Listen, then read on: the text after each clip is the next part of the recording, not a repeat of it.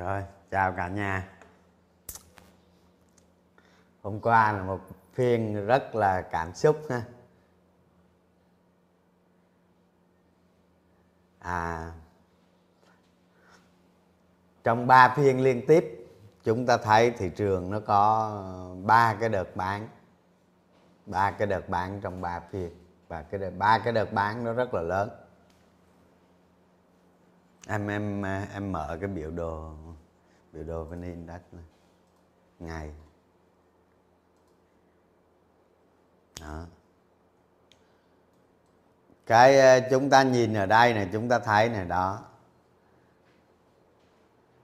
À, tôi thì tôi không có nhìn biểu đồ nhưng tôi nhìn thấy thị trường nó có ba cái đợt bán. Và rõ ràng ba cái đợt bán này á trên biểu đồ chúng ta thấy ba cái cây khối lượng nó tăng.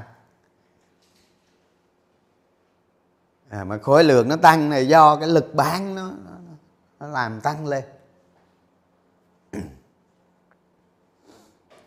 Như vậy thị trường tâm có thể chúng ta nghĩ tâm lý thị trường á, nó có cái gì đó nó tác động nhà đầu tư vào lực bán.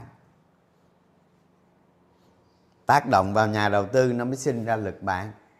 Và cái phiên cái cây màu xanh ở giữa này cái cây màu xanh ở giữa chúng ta thấy à, đó là à, như là một cái nến rút chân chẳng hạn. À, thị trường nó đạo chiều cái nến rút chân chẳng hạn. Trong cái suy nghĩ của chúng ta nhiều khi chúng ta nghĩ cái nến rút chân đó rồi người ta mua đu mua giá cao trong khi cái giá trong phiên rất thấp chẳng hạn. Đó. thì, th- thì thường á thì thường cái nến rút chân này nó tạo cái lực cầu trong một cái thị trường bình thường á, thì có thể chúng ta đúng.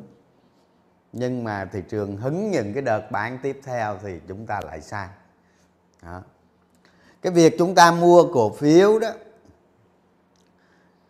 nó nó nên là tốt nhất, giá tốt nhất ở trong phiên. Nếu cái phiên đó chúng ta muốn mua không thì tối qua đó, tối qua tôi like, tôi nói với nhà mình cái chuyện cái kỹ năng chúng ta gia tăng khối lượng. Trong một chu kỳ thị trường tăng. Và cái thời gian chúng ta gia tăng khối lượng, nó nằm ở trước tết mấy tuần. Đó. Trước tết mấy tuần. Và cho dù có sát sát tết gia tăng nó cũng được và chắc chắn cái sự gia tăng khối lượng đó đó nó phải kèm điều kiện. Kèm điều kiện. Đó. Thì những cái phiên như thế này á ví dụ như ờ, phiên này qua phiên đây có một cây nó đỏ này khối lượng nó tăng nó đỏ này đó, những cái phiên như thế này chúng ta thấy lực bán thị trường nó có vẻ nó tăng lên. Cái tài khoản của chúng ta lúc này NAV nó dao động và nó không được tăng đó. thì đơn giản là chúng ta ngừng và ngừng tăng khối lượng. Đó. Cái việc chúng ta gia tăng khối lượng từ đầu chí cuối, chúng ta thu được một cái khoản lợi nhuận khá là lớn. Nhưng mà khi thị trường biến động mà tỷ lệ chúng ta cao, chúng ta trở lại cái vị thế mà phòng thủ thì lợi nhuận của chúng ta, ví dụ như ba mấy bốn mươi phần trăm, nó thu hẹp về còn 25 30 phần trăm. Cái chuyện đó nó rất là bình thường. Và những cái cây, những cái cây mà thị trường nó giảm như như như cây này này nó rất bình thường. Tại vì trong cuộc đời chúng ta đầu tư mấy tới mấy chục năm thì cái số cây này là cái số đếm không nổi. À. ở đây tôi muốn nói cái điều gì? Tức là thị trường cho chúng ta cái thông số. Và chúng ta không thể thay đổi được thị trường. Không ai có thể thay đổi được thị trường cả.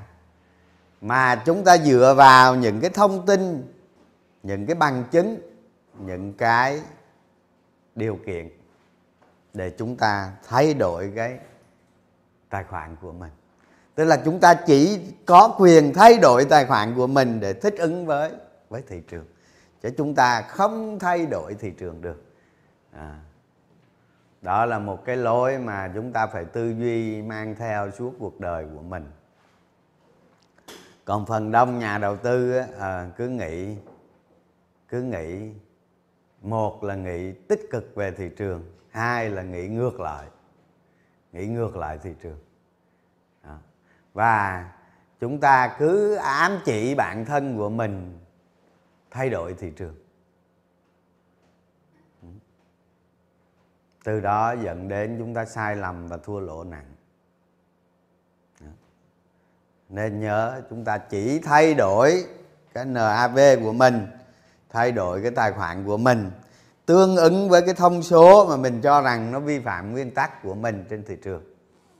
Tức là dựa vào thị trường để thay đổi tài khoản của mình chứ không thể áp đặt thị trường được. Và tôi thấy đa số hả, nhà đầu tư là muốn áp đặt thị trường.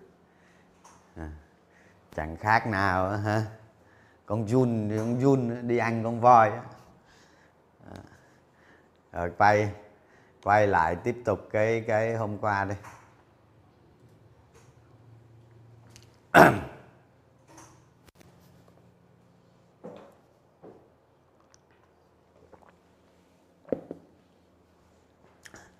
hôm bữa đó tôi có ngồi ờ, nói chuyện với ờ, tôi có ngồi nói chuyện với anh Đức hàng anh Gia Lai á. Tôi nói tôi đề xuất thôi. Tôi nói theo theo ý cá nhân của tôi đó à, bỏ bóng đá. Không làm bóng đá nữa. Làm bóng đá tốn tiền. Không được gì. Mình thích bóng đá thì mình coi thôi đó cái thứ nhất. Cái cái thứ hai đó là tôi có nói đến cái chuyện ví dụ như mình bán thịt heo đó, mình bán thịt heo. Vấn đề của mình làm sao người tiêu dùng ăn càng nhiều càng tốt trong một hai năm đầu. Cứ người tiêu dùng ăn càng nhiều càng tốt. Và làm sao cái công việc đó không bị lộ. Không bị lộ. Một trong những công việc đó đó là mình đưa vô siêu thị mình bán. Cái đó cái thứ nhất. Cái thứ hai mỗi cái chợ đó mỗi cái chợ mướn một cái mướn một cái sạp cho hai đứa nhân viên hoặc là mướn tiểu thương ta bán luôn. Rồi mình kiểm soát kiểm soát chặt chẽ. À, bán làm sao không lộ là được. Cứ bán cứ bán thôi dẫn đến nhiều người tiêu dùng người ta biết đấy. Chứ mình ờ, mình tạm thời mình đi theo cái chuỗi mà đầu tư cái chuỗi đó rất là nặng. Và cái người đầu tư cái chuỗi đó đó là không có lợi nhuận. Tính ra không có lợi nhuận. Tôi có tôi có nói với anh đức, tôi nói bây giờ, mình mở một cái cửa, một cái gọi là mini mart hoặc là một cái cửa hàng mình bán. Ví dụ như mình chiết khấu cho người ta ờ, 15 trăm 10 15 trăm chẳng hạn, thì người ta bỏ ra năm sáu trăm triệu để mở một cửa hàng. Nhưng người ta thu lại cái gì? Bán ngày mấy con heo thu lại cái gì? Chi phí rất lớn, chi phí nhân viên, chi phí mặt bằng. Làm sao người ta có lời? Tức là anh phải chiết khấu. Bèo lắm là phải 25% 25% người ta mới có lời chứ. Đúng không? Thế ở siêu thị nó lấy chúng ta bao nhiêu? Siêu thị nó lấy 15% 20% chiết khấu à. Các cái chuỗi tiện lợi cũng vậy. Khoảng 15-20% chiết khấu.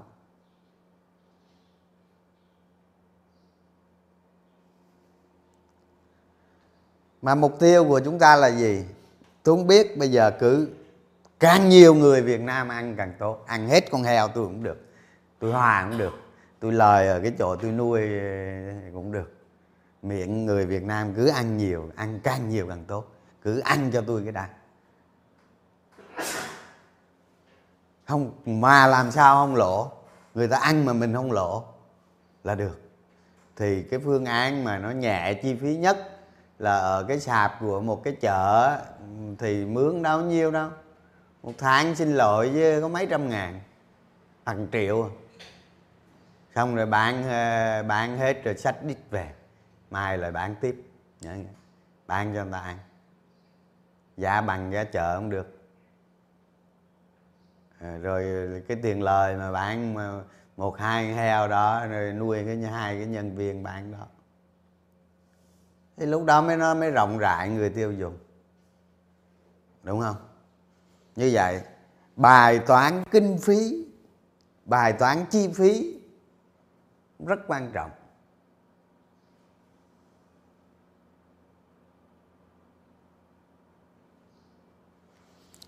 Thôi bây giờ tôi ờ, tôi ờ, tôi tiếp tục cái phần này ha. Hôm qua đi tới đâu rồi? À, minh bạch. Không? Đi cái mấy cái này nói sơ sơ nói lại cái thứ nói ờ, cái cái cái cái cái tính minh bạch của cái công ty. Trong cuộc đời đầu tư của tôi á tôi nói nhà mình nếu là cái món đó tôi đầu tư tôi phải tính tới cái chuyện minh bạch. Minh bạch nó có nhiều thứ hạng nó có nhiều thứ hạng, đúng không? Cái thứ hạng đó đó, chúng ta sẽ đánh giá. Chúng ta thấy cái lợi ích, lợi nhuận tăng trưởng, đột biến trong vài năm, thì chúng ta có thể xem nhẹ cái minh bạch đó xuống.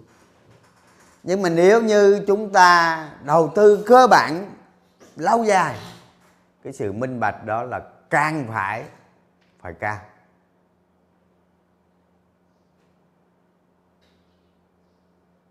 và nguồn gốc của con người là là lòng tham cái công ty mà chúng ta đầu tư nó phải đạt tiêu chí về minh bạch ha. ví dụ như gần đây chúng ta thấy nói ờ à, tự nhiên ờ, ông KBC ông đi mua cái công ty nào đó cái công ty đó đánh giá lại tài sản lợi nhuận 2.000 tỷ. Ủa chứ giờ các bạn có cái coi ví dụ giờ các bạn có cái công ty đó hai ngàn rưỡi tỷ các bạn bán, bán cho tôi 500 tỷ à? Rồi tôi sách công ty đó tôi đi bán hai ngàn rưỡi tỷ các bạn bán không? Hả? Mấy cái trò mà đi đánh giá lại tài sản đó là đưa cái tài sản nó vào cái thế nó ảo. Hơn nữa chúng ta làm kinh doanh. Không? chúng ta làm kinh doanh năm 2022 2021 thì đẩy lợi nhuận về phía trước. À, trong trong một số quý báo lợi nhuận rất cao à, về cái quý cuối lộ tại sao trong năm trong đầu năm 2022 thị trường dần dần khó khăn mình không nói đi mình không nói là ở uh, kết quả kinh doanh là những cái quý cuối năm là nó xấu nó thua lỗ. Mình nói trước. Nó giống như anh long ông long hòa phát ông nói bà con đè ông chửi. Người ta nói đúng sự thật mà. Đúng không? Không thích thì bán cổ phiếu đi. Thành ra ví dụ như chúng ta thấy cái lời của anh long hòa phát ông nói đó nó cần hay nó hàm chứa cái sự minh bạch trong đó.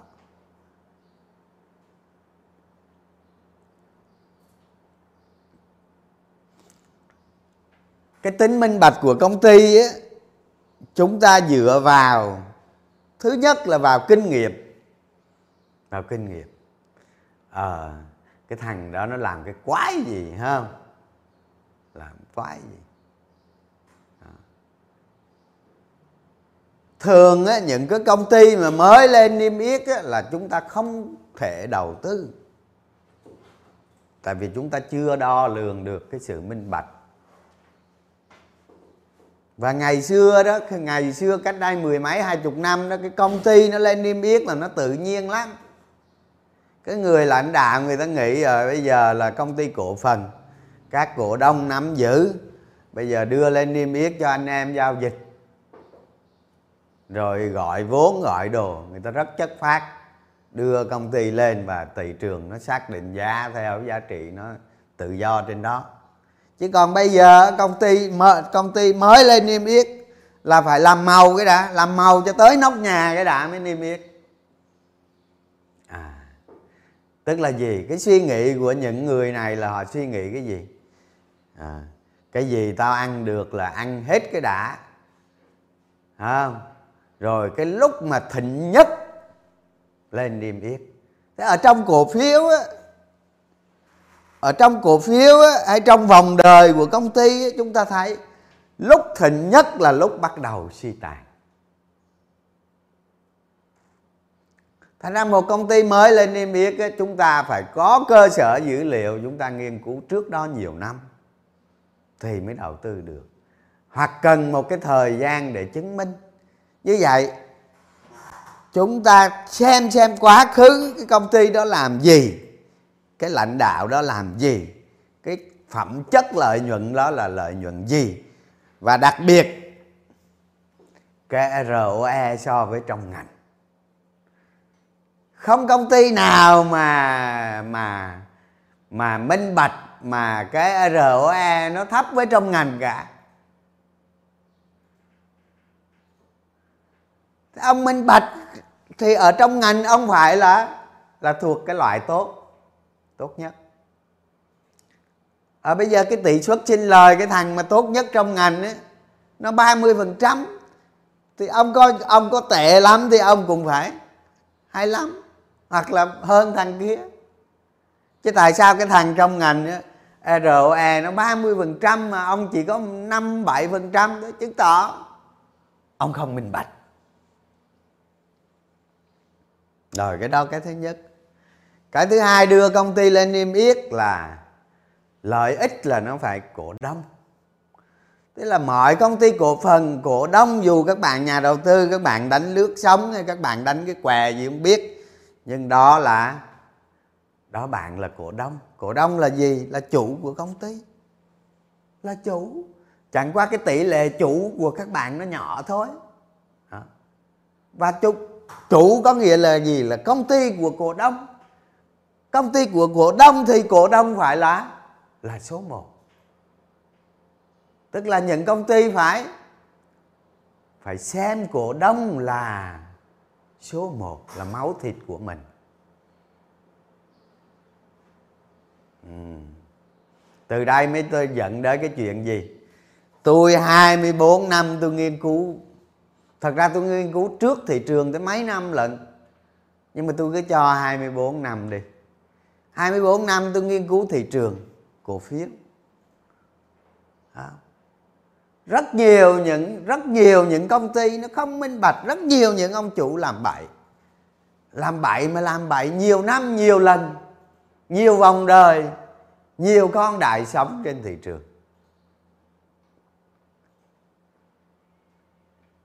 Thành ra tôi mới có câu nói à, ông thoát được luật pháp. À, để ông lấy tiền cổ đông. Nhưng mà không bao giờ thoát được luật nhân quả là vậy đó. Là vậy. Ông lấy cổ tiền cổ đông bao nhiêu đi nữa rồi ông sẽ trả giá. Chắc chắn sẽ trả giá. À. tôi nói có trường hợp á, có công ty ha cái dự án đó đó, ngày xưa đó, mua cái mảnh đất đó, có 200 tỷ à. Có 200 về sau công ty khó khăn quá, muốn bán cái mà bán cái dự án đó đi. Để giải quyết tài chính. Hóa ra sao? Bạn từ 200 rồi sau này vốn hóa cái kiểu cà què gì đó thì nó lên cái chi phí nó lên 400 đó. 400 bán qua cho công ty B 400 công ty B bán qua cho ông nội đất xanh, hơn ngàn. Như vậy cái 600 đó về về về túi riêng. Về túi riêng. Thế mà cả xã hội, cả đất nước người ta nghĩ ờ đó là cái biểu tượng á cái giới nhà giàu đó là biểu tượng á nhưng mà trong mắt người hiểu biết đó là những tên tên cướp. Cướp đúng luật pháp. Cướp đúng luật. Cổ đông chúng ta ăn rồi cứ đánh bạc lui, đánh bạc tới và cuộc đời của mình chìm trong khói lửa đánh bạc. Nhưng mà chúng ta vô tình tiếp tay cho những tên cướp. Đó. thay vì vậy chúng ta có nguyên tắc, ha? ví dụ như giờ tôi biết nè cái tên cướp này, nó chuẩn bị, nó bắt đầu nó làm cái gì? Nếu như chúng ta có hiểu biết, chúng ta cũng mua cổ phiếu. Nhưng mà nó nó đưa cái, nó đưa cái cổ phiếu lên đỉnh cao, chúng ta cứ ừ, giảm dần giảm dần giảm dần rồi nghỉ chơi. Xong kiếm mớ tiền. Đó là nguyên tắc của chúng ta, còn cái tiền đó ai chết chưa cho nó đâu có biết. Chúng ta đâu có biết. Đó. nhưng mà đa số 80% nhà đầu tư trên thị trường là tiếp tay cho những tên cướp. Cướp thật sự. Khi mà chúng ta nghiên cứu sâu về công ty chúng ta sẽ thấy à những ông chủ đó đều là lòng tham. Tham lắm. Rất tham. Thành ra tôi nói đầu tư có phương pháp là vậy. À, là vậy chúng ta phải có cái bộ tiêu chuẩn tiêu chí là vậy. Chúng ta loại những cái thành phần ra khỏi đó khỏi danh mục đầu tư. Chúng ta không chết ngày hôm nay ngày mai cũng chết thôi. Và tiền của, của tiền của những nhà đầu tư những cái làn sóng mới đầu tư vào thị trường đó, cái lượng tiền đó nó khủng khiếp. Ví dụ như một cơn đại sóng như vừa qua chúng ta thấy đó có ít nhất 300.000 tỷ nhà đầu tư mới đổ vào thị trường và cuối cùng nhà đầu tư mới nó banh xác cái cây giảm vừa rồi là banh xác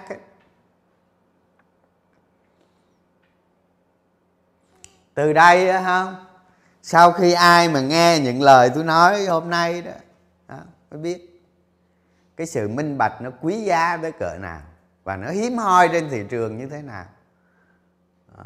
không phải không không tôi nói ờ, ở 80 phần trăm công ty trên thị trường không đáng để đầu tư tức là chúng ta đầu tư nhưng mà 80 phần trăm công ty chúng ta quăng sọt rác đấy còn lại 20 phần trăm chúng ta theo dõi thôi. Như vậy là gì? Cái đầu của chúng ta làm ít việc thôi. Còn 80 phần trăm kia kệ mẹ, đừng quan tâm. Càng quan tâm càng chết. Đó.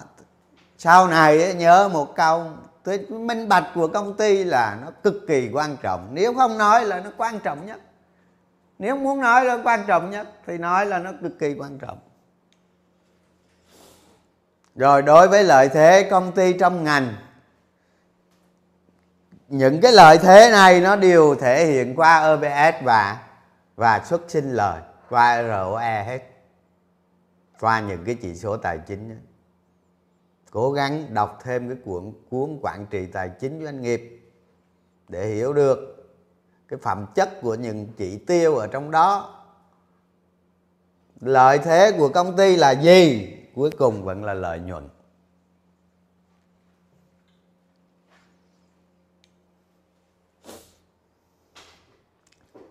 Rồi năng lực sản xuất ở trong tương lai. Tại sao tôi nói những công ty bất động sản lớn mà nợ nhiều? Thì suốt cuộc đời đi làm mọi. À, chúng ta nhiều công ty tôi nói tôi nói ví dụ như giờ Novaland đi. Ha chúng ta là một ông chủ là một lãnh đạo. Nhưng mà ngay cả cái quy tắc đơn giản nhất là cái quy tắc quản trị tài chính là không có không có.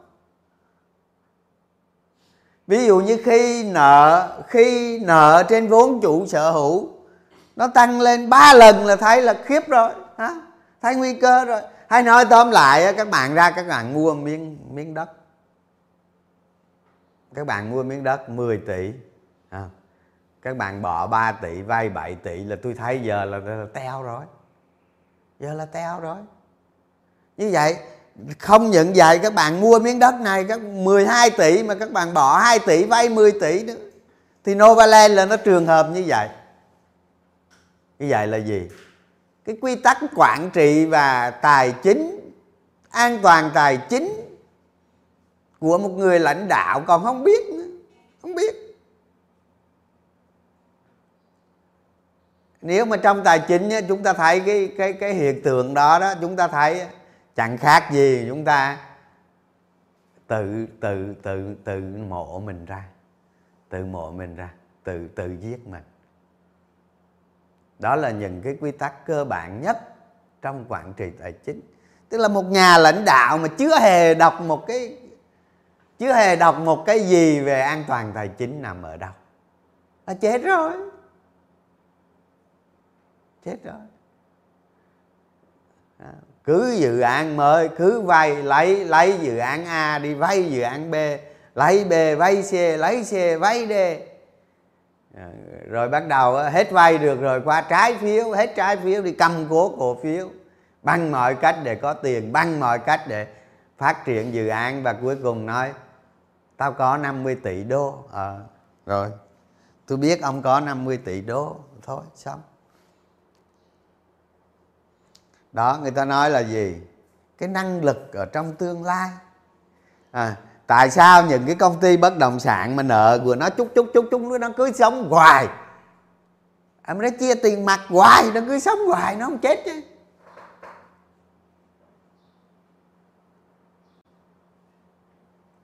Các công ty sản xuất cũng vậy. À, kiểm soát kiểm soát tài chính là để năng lực ở trong tương lai năng lực sản xuất trong tương lai những cái chỉ tiêu này này. Rồi chúng ta chịu khó chúng ta nghiên cứu thêm. À, có thể hỏi là hỏi cái con chat gpt đó, năng lực sản xuất trong tương lai là gì? Nó dạy giải thích. Mày nói vậy là sai. Nó nó sẽ nói là dữ liệu của tao là có tới à, năm 2021 thôi. Nên tao có thể sai. Nhưng mà thật chất mình sai. thành công của cái sản phẩm mới. Đó. Cái trường hợp thành công của cái sản phẩm mới nó rất quan trọng. Đó, ví dụ chúng ta thấy HAG nó đang lấn cấn cái chỗ mà, cái chỗ này đấy cổ đông lớn. Đây. Tôi nói ờ, cái cổ đông lớn này là cái cực kỳ quan trọng. Một cái cổ phiếu mà nó tăng trưởng cực mạnh gặp cổ đông lớn mua vào nó giúp cho cổ phiếu đó tăng trưởng mạnh hơn tăng giá mạnh hơn. À, cái này là cái đặc biệt đó. Tôi nói nhà nhất là mấy anh em trong hội nhà tư chuyên nghiệp này phải đặc biệt quan tâm nghiên cứu cái tác động của cổ đông lớn lớn. Và cái này ở trong nhiều cái like nhiều cái like tôi đã nói rồi tôi đưa ra đề tài để cho anh em nghiên cứu rồi. Cố gắng. Ừ. này là cái rất quan trọng rồi phát minh sáng chế mức độ cải thiện biên lợi nhuận. Hả? Chúng ta ờ, chú ý những cái công ty mà trong điều kiện bình thường. Trong điều kiện bình thường mà cái ROE của nó liên tục tăng cái đó rất quan trọng. À, ROE liên tục tăng cực kỳ quan trọng. À, cũng như là cái doanh thu cốt lõi tăng liên tục ha. Vì thế ngành vì thế ngành nó liên quan tới nó liên quan tới cái đề định giá đó. Ví dụ như một công ty mà trong vị thế ngành nó là tốt nhất thì cái định giá của nó sẽ cao hơn các công ty còn lại. Tức là PE sẽ cao hơn. Rồi từ cái bộ tiêu chí này xong à chúng ta chuyển sang một cái công đoạn mới đó là định giá cổ phiếu hiện tại. À, nhiều người nhiều người lầm cái chỗ này này. Nhiều người lầm cái chỗ này. Chúng ta định giá là chúng ta hòa giữa cái trung tính của cái ngành cái trung tính của cái lãi suất. Ví dụ như lãi suất về lãi suất Việt Nam đồng bây giờ là là là tám phần trăm, ví dụ vậy. tám phần trăm. Thì chúng ta định giá nó khác. Mà lãi suất Việt Nam đồng sau này nó về một phần trăm, chúng ta định giá nó khác. Như vậy là định giá cổ phiếu nó phải trung tính ở cái ngành và lãi suất quá khứ trung tính quá khứ của cái cổ phiếu đó, quá khứ của cái ngành đó à. chúng ta thấy ví dụ như ngành thép, thì cái định giá của nó PE nó toàn là 4 năm 3 4 năm 3 4 năm là cao nhất đó. bây giờ nó PE nó đang vô cực kìa đó. hay như ngành thủy sản đó, định giá PE rất thấp 3 4 năm bởi vì cái ngành đó nó hàm chứa rất nhiều rủi ro. Ừ.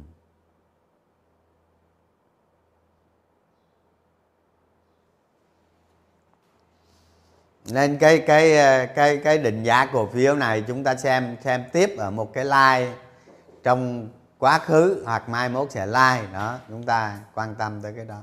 Rồi. Quy giá cổ phiếu tương lai về hiện tại thì ở đây nó có nhiều phương pháp. Trong đó nó có cái phương pháp ờ, rất là cổ điển rất là rất là tốt cho những người đầu tư giá trị. Đó là cái phương pháp chiết khấu dòng tiền. Đó.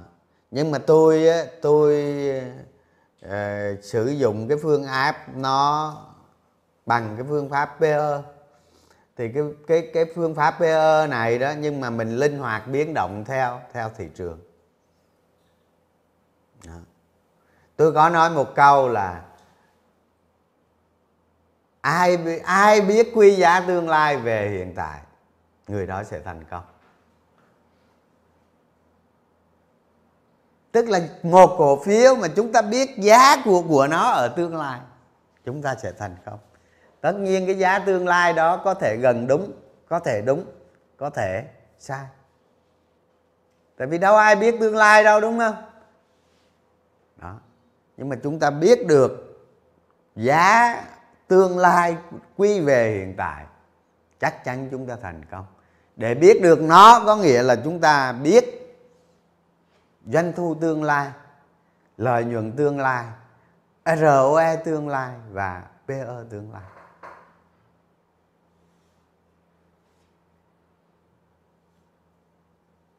Ừ. để biết được kết quả kinh doanh trong tương lai chúng ta phải biết kết quả kinh doanh nó có tính kế thừa. Tốc độ tăng trưởng và đó là một quá trình. Ừ, chứ không phải nhìn vào biết ngay có một quá trình dày công nghiên cứu dày công thực hành mới biết được tương lai. Và tương lai đó chúng ta quy về hiện tại tại sao lại nói như vậy bởi vì chúng ta nên nhớ, trong định nghĩa giá cổ phiếu có một cái hàm, một cái hàm chứa rất quan trọng, đó là giá cổ phiếu là biểu thị của cổ phiếu đó ở tương lai à. À. giá cổ phiếu là biểu thị của, biểu thị cái giá trị của nó đó ở tương lai tức là giá cổ phiếu nó phụ thuộc rất lớn vào tương lai chứ không phải hiện tại và quá khứ. Thành ra có nhiều người thấy ồ hiện tại hả? Không à, về, giống như mấy con nkg đó không mẹ PE về bằng hai bằng một bằng ba. Chúng ta nghĩ giá nó phải dạy dạy à, bây giờ PE nó âm mẹ rồi. PE nó vô vô vô cực cực rồi.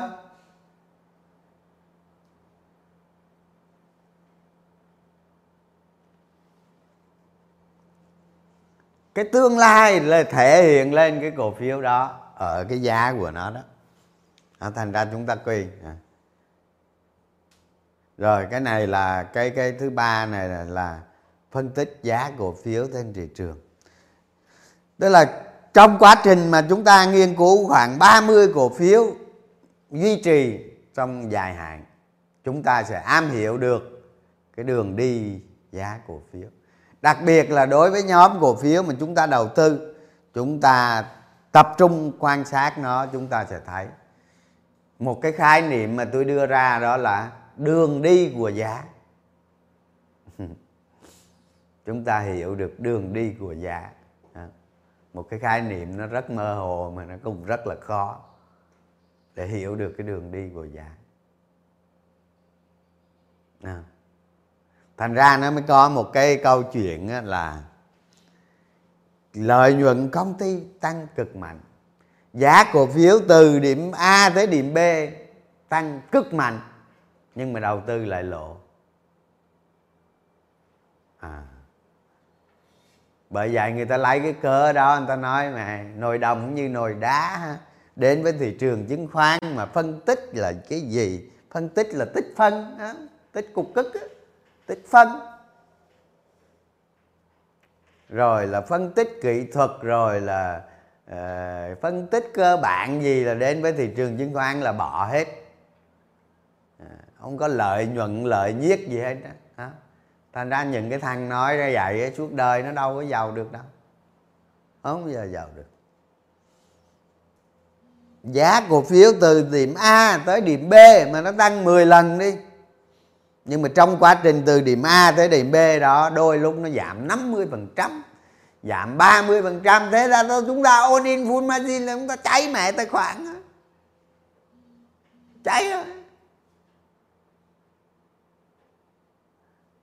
trong khi giá từ điểm A tới điểm B là nó tăng 10 lần. Các bạn kiếm được hai chục lần.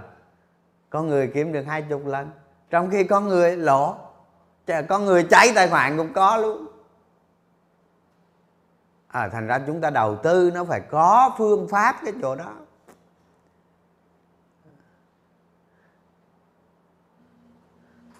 Làm sao giá cổ phiếu từ A tới B tăng 10 lần? Ít nhất chúng ta phải lời tối thiểu được 10 lần hoặc 15 hoặc 20 lần. Chứ làm sao mà lộ được? Lộ có phải do ta không? Do ta. Trong một thời điểm nào đó chúng ta full margin nó sập, thị trường nó sập, cổ phiếu đó nó cũng sập. Thế là chúng ta tòi và và giá giảm 30% chúng ta gần như cháy tài khoản. Và giá nó có lên lại 400 phần trăm 500 phần trăm nữa, chúng ta mới mới hòa vốn. Mới hòa vốn. Thế đánh cổ phiếu giá tăng từ 1 tới 10 mà không có lời. Như vậy là không có phương pháp.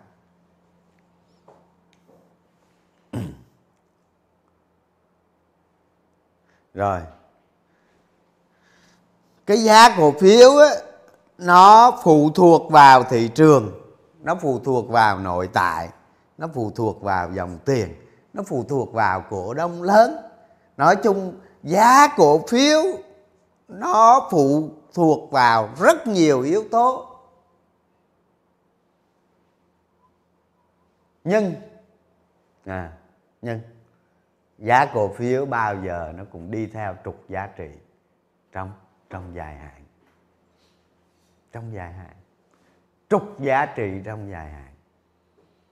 À, chứ đừng có nghĩ giá cổ phiếu à, lợi nhuận à, à, lớn rồi tăng trưởng liên tục rồi cũng về mang lợn không có đâu. Nó về rồi nó đi nó về rồi nó đi quan trọng nó về rồi nó đi. Chứ cái kia là nó về là nó về luôn. À tôi nói ví dụ như một nguyên, một cái một cái chân lý chân lý trong đầu tư. Mà các bạn đầu cơ đánh bạc là các bạn không bao giờ sống được. Không bao giờ sống được. À. thành ra chúng ta đánh bạc, đầu cơ chúng ta có nguyên tắc là vậy luôn luôn có nguyên tắc còn không không sống được đâu. Đó nhà cái nó còn chết mà. À, tôi nói ví dụ nè. Tôi nói cái này tôi nói lại thôi ha chứ tôi nói rất nhiều lần trong anh em nhà đầu tư chuyên nghiệp. Tôi nói bây giờ tôi tôi cho mày mua luôn. Giờ tao cho mày mua đích g giá 10 ngàn luôn.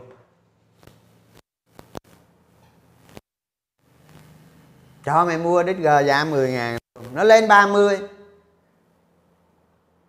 bán không? Bán không? Ai bán? Rồi. Không bán cái gì, đúng không? Rồi thằng bán thì tôi nói sao rồi. Bây giờ nó lên 50 ông bán không? Ông A bán không? Ông B bán không? Không. Rồi cái thằng bán tôi nói sao? Hả? Nó lên 70 ông bán không? Không. Nó lên 100 ông bán không? Không. Nó lên trăm hai, ông bán. Tôi cho ông bán được trăm hai luôn. À tao cho mày bán trăm hai luôn. Tao cho mày bán trăm hai đó. Mày là số một. Mày là giỏi nhất thế giới. Nhưng mày không bao giờ có tiền. Đó là chân lý luôn. À rồi, cái bán trăm hai rồi bây giờ bây giờ quay nè. 90 mua không? À, bán trăm hai ngon rồi 90 mua không? Tao cho mày không mua luôn á. Tao cho mày không mua luôn. Mày giỏi đó rồi. Xuống 60 mua không? Ở trăm hai xuống 60 giảm nữa, mua không? Mua không nói tiếng đi. Không gì, giỏi, ấy 30 mua không? Trăm hai rớt xuống 30 mua không? Ừ. có thằng mua đó có thằng mua lớn nhất đó. Xong rồi nó cháy tài khoản rồi đó. Cháy tài khoản mà bị bán tha bị bị bị bị bị bị bị phọt hết bảy mấy cổ triệu cổ phiếu đó, mua ba mươi mua mua mua chứ sao mua được? Ba mươi mua xong cháy rủi luôn? Chưa nói không chúng ta thắng được đích g thì cũng có nghĩa là chúng ta chết ở đây, chết ở cổ phiếu khác. Nhưng mà cái thằng mà nó bán bán ba mươi kìa, nó đi mất dép. Cái thằng mà bán 50 kìa, nó đi mất dép. Bởi vì nó biết cái giá trị của cổ phiếu và nó bán rồi bán 30 50 mua làm gì? Trăm mua làm gì? Cái thằng bán 30 vừa rồi rớt xuống giá 9 ngàn nó mua kìa. Hả? Đó là chân lý luôn. Ở cuối cùng có tiền không? Không có. Không bao giờ thoát được. Đó là gọi là cái nghiệp đó.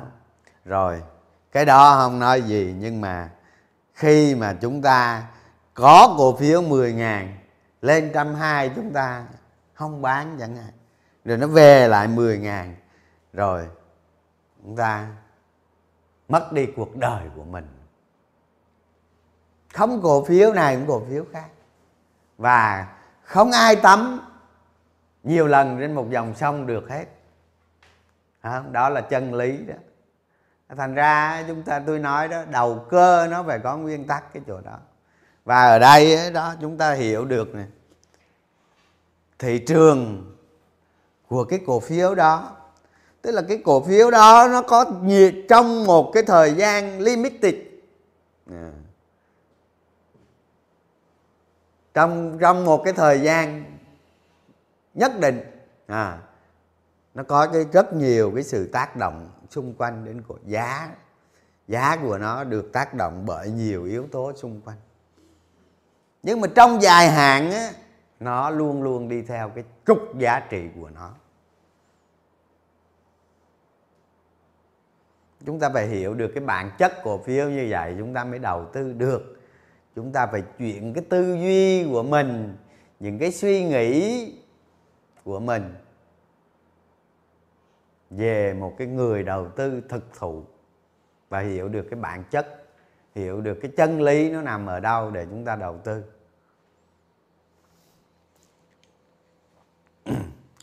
Rồi, sau khi mà chúng ta qua một cái bước này, qua cái bước này chúng ta mới lập một cái ma trận. Của mà hình như có một cái like lập cái ma trận rồi phải không bác? Đó rồi là đó lấy cái like này nè like này rồi post lên cho mọi người đó. Chúng ta lập một cái ma trận cổ phiếu và cuối cùng chúng ta mới tìm được một cái hiện tượng cổ phiếu đó, siêu cổ phiếu hay không. Nếu nó không có siêu, nó không được được, đó. và đó là một cái quá trình chúng ta tầm soát cổ phiếu. Và mọi cái cổ phiếu trước khi đầu tư, chúng ta phải hiểu nó trước. Nó phải thỏa điều kiện nó phải thỏa tiêu chí và nếu các bạn đầu tư theo một cái bộ quy tắc, thì thắng suốt cuộc đời. Thắng suốt cuộc đời. Đó. Giống như tôi nói, chả ai mà cái nhà của mình đang ở 10 tỷ đi bán 1 tỷ cả. Chẳng ai làm điều đó. Nhưng mà có thể bạn bạn mua cổ phiếu đó, bạn có thể bỏ ra hàng tỷ, hàng chục tỷ đồng. Bạn mua cái nhà của, cái cái nhà một tỷ thì bạn có thể không bao giờ mua nó với giá 2 tỷ. Đúng không? Nhưng mà đối với cổ phiếu các bạn có thể bỏ ra hàng tỷ đồng, hàng chục tỷ, hàng trăm tỷ để mua cái món món mà nó có giá trị, có một phần mười thôi. Các bạn luôn luôn sẵn sàng làm điều đó.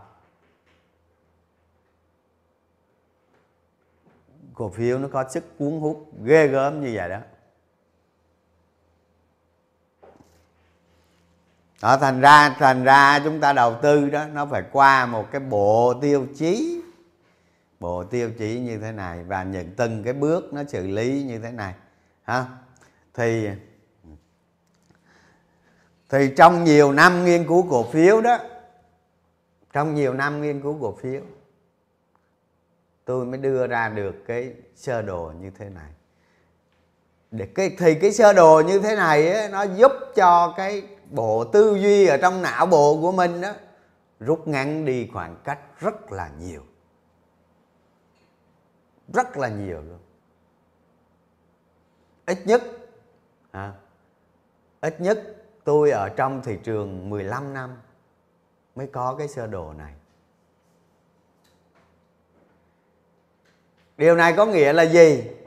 Là tôi mất 15 năm. Còn các bạn chả mất ngày nào. Các bạn có sơ đồ rồi. Đúng không? Chứ rõ ràng cuộc đời của tôi tới 15 năm sau tôi mới ra được cái sơ đồ này mà. Đâu phải tự nhiên nó ra đâu.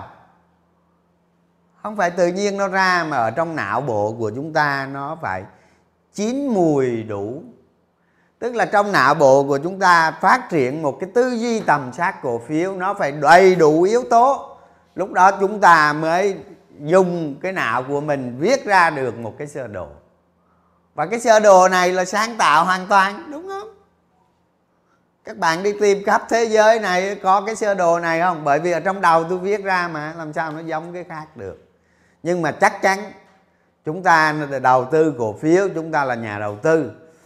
Chúng ta nên hiểu rằng để có được nó là 15 năm nghiên cứu tôi tôi thật sự cái thời gian nghiên cứu cổ phiếu của tôi thì nó tốn khoảng 8 năm thôi. Nhưng mà ra được cái sơ đồ này là tôi 15 năm sau tôi mới ra được. Như vậy là gì? Là các bạn nên hiểu thấu hiểu rằng à, các bạn bớt đi được 15 năm. Giảm đi được 15 năm trong đầu tư đó. tại vì khi vào đầu tư á chúng ta rất là rối ren á. Không biết đi từ đâu không biết làm cái gì. À không biết đầu tư ra sao không biết không biết à, không biết. Nhưng khi chúng ta có một cái bộ quy tắc như thế này rồi đương nhiên cái bộ quy tắc này phải rèn luyện rất nhiều cái kỹ năng khác mới làm được cái bộ quy tắc này tức là chúng ta phải tiếp tục cập nhật của mình xung quanh cái bộ quy tắc này rất nhiều. Ví dụ như giờ nói à, à báo cáo tài chính công ty. Nội cái báo cáo tài chính công ty đó là một ngành khoa học. Cái người làm báo cáo họ là phải là chuyên ngành kế toán. Cái người mà xem xét cái báo cáo đó họ là chuyên ngành kiểm toán. Và cái người mà đánh giá cái báo cáo đó là họ là chuyên ngành quản trị tài chính như vậy, riêng cái báo cáo tài chính nó có ba cái cái ngành khoa học. Như vậy chúng ta phải tìm hiểu làm sao để chúng ta biết được cái báo cáo tài chính này ở góc độ một nhà quản trị tài chính. Đó. như vậy chúng ta tiếp tục bổ sung bổ sung vào tư duy của mình thành một cái kỹ năng. Sau này nó mới thành cái sở trường của mình được chứ đúng không? Nhưng mà ít ra các bạn bước chân vào đầu tư cổ phiếu tôi dám nói chắc chắn luôn á là các bạn đã tiết kiệm được 10 năm. 10 năm đó không ít đâu. Đó, 10 năm tôi nghiên cứu cổ phiếu nó thực thụ lắm cho tới bây giờ này hàng ngày này tôi có thể tôi dậy 4 giờ sáng 5 giờ sáng 6 giờ sáng gì đó tôi dành một thời gian nhất định để tôi nghiên cứu. Cái gì cần tôi nghiên cứu? Mà riêng cổ phiếu là tôi rất ít nghiên cứu cổ phiếu. Rất ít nghiên cứu cổ phiếu. Bởi vì sao? Đối với một cổ phiếu nào trên thị trường, tôi chỉ cần lướt qua báo cáo tài chính. Tôi có những cái nghiên cứu của nó trong quá khứ. Và tôi có những cái phép loại trừ rất là mạnh mẽ. À và ở trong đầu tôi có một bộ quy tắc đầu tư. Thành ra nghiên cứu cổ phiếu nhiều khi tôi làm biến tôi không thèm nghiên cứu luôn. À, công ty nào công ty nào cái tự nhiên tôi thấy không được là không được vậy thôi. Tôi thấy được thì tôi nghiên cứu sau. Tôi bắt đầu vào nghiên cứu sau. Còn tôi thấy không được là thôi tôi không nghiên cứu nữa. Tôi để cho anh em hội nhà đầu tư chuyên nghiệp nghiên cứu. Và sau này nó nâng lên thành sở trường của mình rồi là nó y như mới tôi vậy đó. Đó thành ra anh em hãy cố gắng ha. Bây giờ hết giờ rồi anh em hãy cố gắng nghiên cứu thật sâu thực hành thật nhiều. Chắc chắn là thành công. Bởi vì sao? Cái bài hôm trước á, trên facebook tôi có viết cái đó à, chúng ta có một tỷ đồng. Mỗi năm chúng ta lại 25%, 25% thì nó không phải là nó quá quá khó đâu nó rất dễ đó chúng ta giữ một cái bộ quy tắc là 25% một năm là rất dễ. Và chúng ta lại 30 năm, như vậy rõ ràng chúng ta có được cái gia tài 800 tỷ. Vậy thôi. Không cần làm gì nhiều. Và trong cái giai đoạn chúng ta có thể là chúng ta tốn 10 năm 10 năm để cái thời kỳ quá độ của chúng ta, đúng không?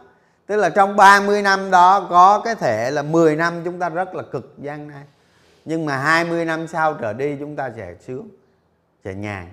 Và từ 20 từ 30 năm trở đi chúng ta sẽ cực kỳ nhàn. Đó. Giờ trong tay có 800 tỷ rồi. Mẹ gì? Đó. Tiền nó automatic tự đến. Cái vấn đề đầu tư là gì? Không phải là tiền đâu, mà là rủi ro. Ha rồi, hết giờ rồi. Thôi ngày mai tiếp tục. Bye bye cả nhà.